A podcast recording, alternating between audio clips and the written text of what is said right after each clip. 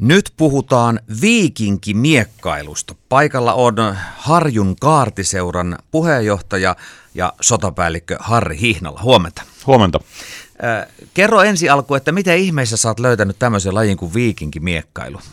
No mä törmäsin siihen sillä tavalla, että mä oon itse tota, historian tutkija tuolla opiskeluaikoina Norjassa, niin törmäsin, törmäsin tämmöiseen harrastukseen, että siellä nämä muut opiskelijat harrasti tätä ja sitä kautta lähdin mukaan tähän No kerro, että mitä on viikinkimiekkailu? Öö, viikinkimiekkailu on semmoinen showsport-laji, jossa siis miekkaillaan teräsaseilla, pyritään ennallistamaan viikinkiaikaista miekkailua ja taistelua muutenkin muilla, muillakin aseilla kuin miekoilla. Ja tota, öö, se on showsport, eli siinä tota, niin, niin pyritään esiintymään, ei kilpailemaan. Eli treenataan viikoittain siihen, että pystytään sitten kesällä noissa tapahtumissa ja muissa vastaavissa niin näyttämään yleisölle, että miltä näyttää, kun viikingit taistelee. No missä te esiinnytte? Siis Suomessahan keskiaika buumi on ollut aika hyvä, niin onko ne tämmöisiä tapahtumia vai mitä? Kyllä, yleensä ottaen on, eli tota, keskiaikamarkkinoita, ää, sitten on ihan viikinkiaikatapahtumia ja vastaavia, ja sitten ollaan käyty ihan periaatteessa hääkeikoilla, morsiomen ryöstöjä tekemässä ja muuta vastaavaa myöskin, mutta pääasiallinen on tosiaan nämä tämmöiset niin kuin keskiaikamarkkinat ja muut keskiaikatapahtumat, mitä nyt Suomessa on tosiaan tämän buumin mukaan myötä liittynyt, riittänyt, niin tota, niissä ollaan esiintymässä yleensä ottaen. No miten näistä vanhoista taistelutekniikoista niin kuin saadaan tietoa?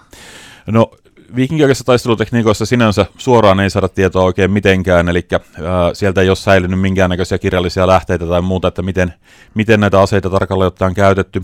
Myöhemmältä keskialta löytyy manuaaleja, jossa opetetaan miekkailua, Eli se, mistä me, ollaan tätä, missä me tätä ammennetaan, on niistä manuaaleista niin kuin taaksepäin, ja sitten ihan tämmöinen perus, peruskehomekaniikka ja se, miten muualla maailmassa on käytetty vastaavia aseita. Eli se on yleensä ottaen, jos ihmiset käyttää noin 90 senttistä miekkaa ja äh, 80- metrin halkasijalta olevaa kilpeä, niin ei sitä hirveän monella tapaa voi käyttää tehokkaasti. Et jos sitä on jossakin päin maailmanhistoriaa käytetty, niin kyllä se voi olettaa, että se on samalla tavalla käytetty se toisaallakin. No mikä tässä viikinki-asiassa kiehtoo?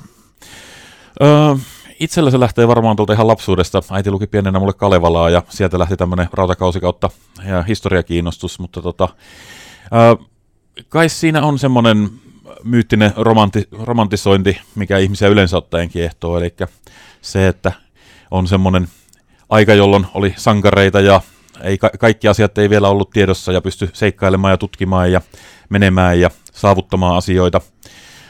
Sitten taas harrastajapiireistä niin varmasti kiehtoo tämmöinen niin yhteisöllisyys ja semmoinen saman, samanhenkisten ihmisten kanssa tekeminen. Tähän liittyy tosiaan tämä historian elävöittäminen tärkeänä osana, niin nämä vaatteet ja vanhat kädentaidot ja kaikki tämmöinen, niin se porukka, joka tekee niitä, niin se on iso, iso juttu siinä yleensä harrastajille. No siis historia ja keskiaika liittyy tähän. Mitenkäs kuntoilu? Onko tämä niinku ihan kuntoilulaji? Öö, kyllä, hiki tulee. Eli tota, koska me taistellaan ihan oikeilla teräsaseilla ja meidän pitää saada niihin niin paljon kontrollia, että me pystytään täydellä nopeudella niitä heiluttelemaan ilman, että kukaan sitten oikeasti loukkaantuu, niin tota, me treenataan ihan viikoittain ja kuntoillaan siinä tota, treenien aluksi käydään venyttelyt ja kuntoilut läpi ja sitten iso osa porukkaa päättää myöskin niin kuin kuntoilla yleensä sen, niin kuin meidän omien treenien lisäksi sitten vielä päälle siihen, että saavat kunnon pidettyä ja nostettua, että pysyvät siellä kentällä.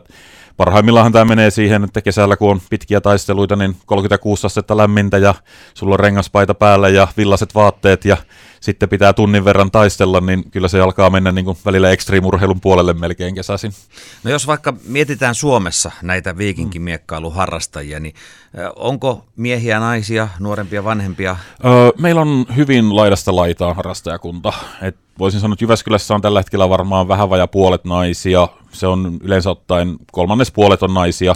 Ja tota, sitten ikähaarukka on ihan sieltä 18 jonnekin ihan eläkeikään asti suunnilleen.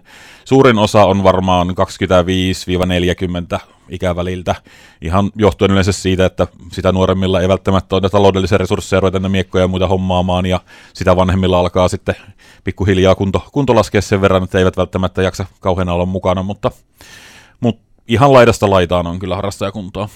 No kerros teidän työkalusta, eli näistä miekoista sun muista. Joo, eli perusase, mitä tuossa nyt paljon käytetään, ei tietenkään ole viikinkiaikainen perusase, viikinkiaikainen perusase se olisi keihäs, mutta keihäs on sen verran vaarallinen, että tota, sitä pitää tota, treenata useampi vuosia, niin kuin sillä pääsee kentälle. Mutta me aloitetaan miekoilla ja Ihan ja, oikeilla. Ihan oikea miekka, mutta niitä ei ole terotettu. Eli niissä on noin kaksi millinen terä. Ja se on semmoinen kilo, kilo 300 grammaa väliltä yleensä ottaen painaa.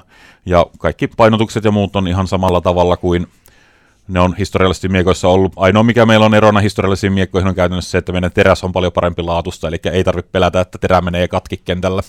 Et se on ihan teollisesti tuotettua. Ja sitten toinen pääase on kilpi. Eli kilvet on semmoisia 80 noin metriin olevia. Niissä on nahkainen reunus ja niissä on yleensä kangaspinta. Historiassa niissä on ollut myös nahkapinta, mutta kustannussyistä me yleensä käytetään kangaspintaa niissä ja sitten metallinen kupura keskellä ja niillä sitten torjutaan ja taistellaan. Että se kilpi on yllättävän suuressa osassa, ihmiset yleensä ajattelee, että se on niinku semmoinen, mitä pidetään vaan edessä, mutta sillä aktiivisesti taistellaan, se liikutetaan koko ajan painaa kahdesta puolesta kilosta neljään ja puoleen kiloon, eli siinä saa sen ensimmäisen puoli vuotta, kun lajin aloittaa, niin totutella pitelemään sitä kilpeä niin, että olkapäähän ei satu. No minkälainen tämä lajihistoria noin maailmalla? Kuinka kauan tätä on harrastettu? Öö, jos just tuota, toisen maailmansodan jälkeen on ihan ensimmäiset hommat, mutta 70-80-luvulla lähtee tuolta Briteistä ja sitten Yhdysvalloista myöskin niin tämmöinen yleisempi toiminta, ja tota, alun perin tämä on lähtenyt hyvin pitkälle teatterimiekkailumaisena, eli se on ollut sitä, että on esitetty taistelevansa, ei ole oikeasti taisteltu. Öö, 90-luvulla lähtee sitten tuolta, niin kun al- aletaan hoksata, että näitä manuaaleja myöhemmästä taistelusta on, ja tätä voitaisiin tehdä oikeinkin, eikä vaan esityksenä.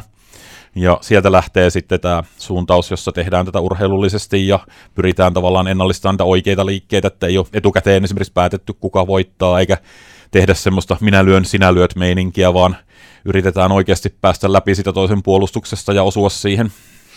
No Jyväskylässä on siis keväällä 2019 perustettu Harjun kaarti ja teillä on toimintaa käsittääkseni Valorinteellä. Miten toimintaan pääsee mukaan? Öö, toimintaan pääsee mukaan sillä tavalla, että meillä on nyt esimerkiksi tänä lauantaina niin on tuommoinen tutustumispäivä 12.4.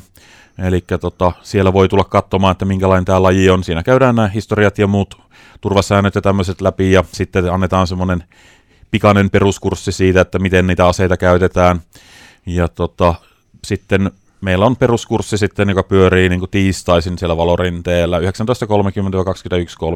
joka tiistai.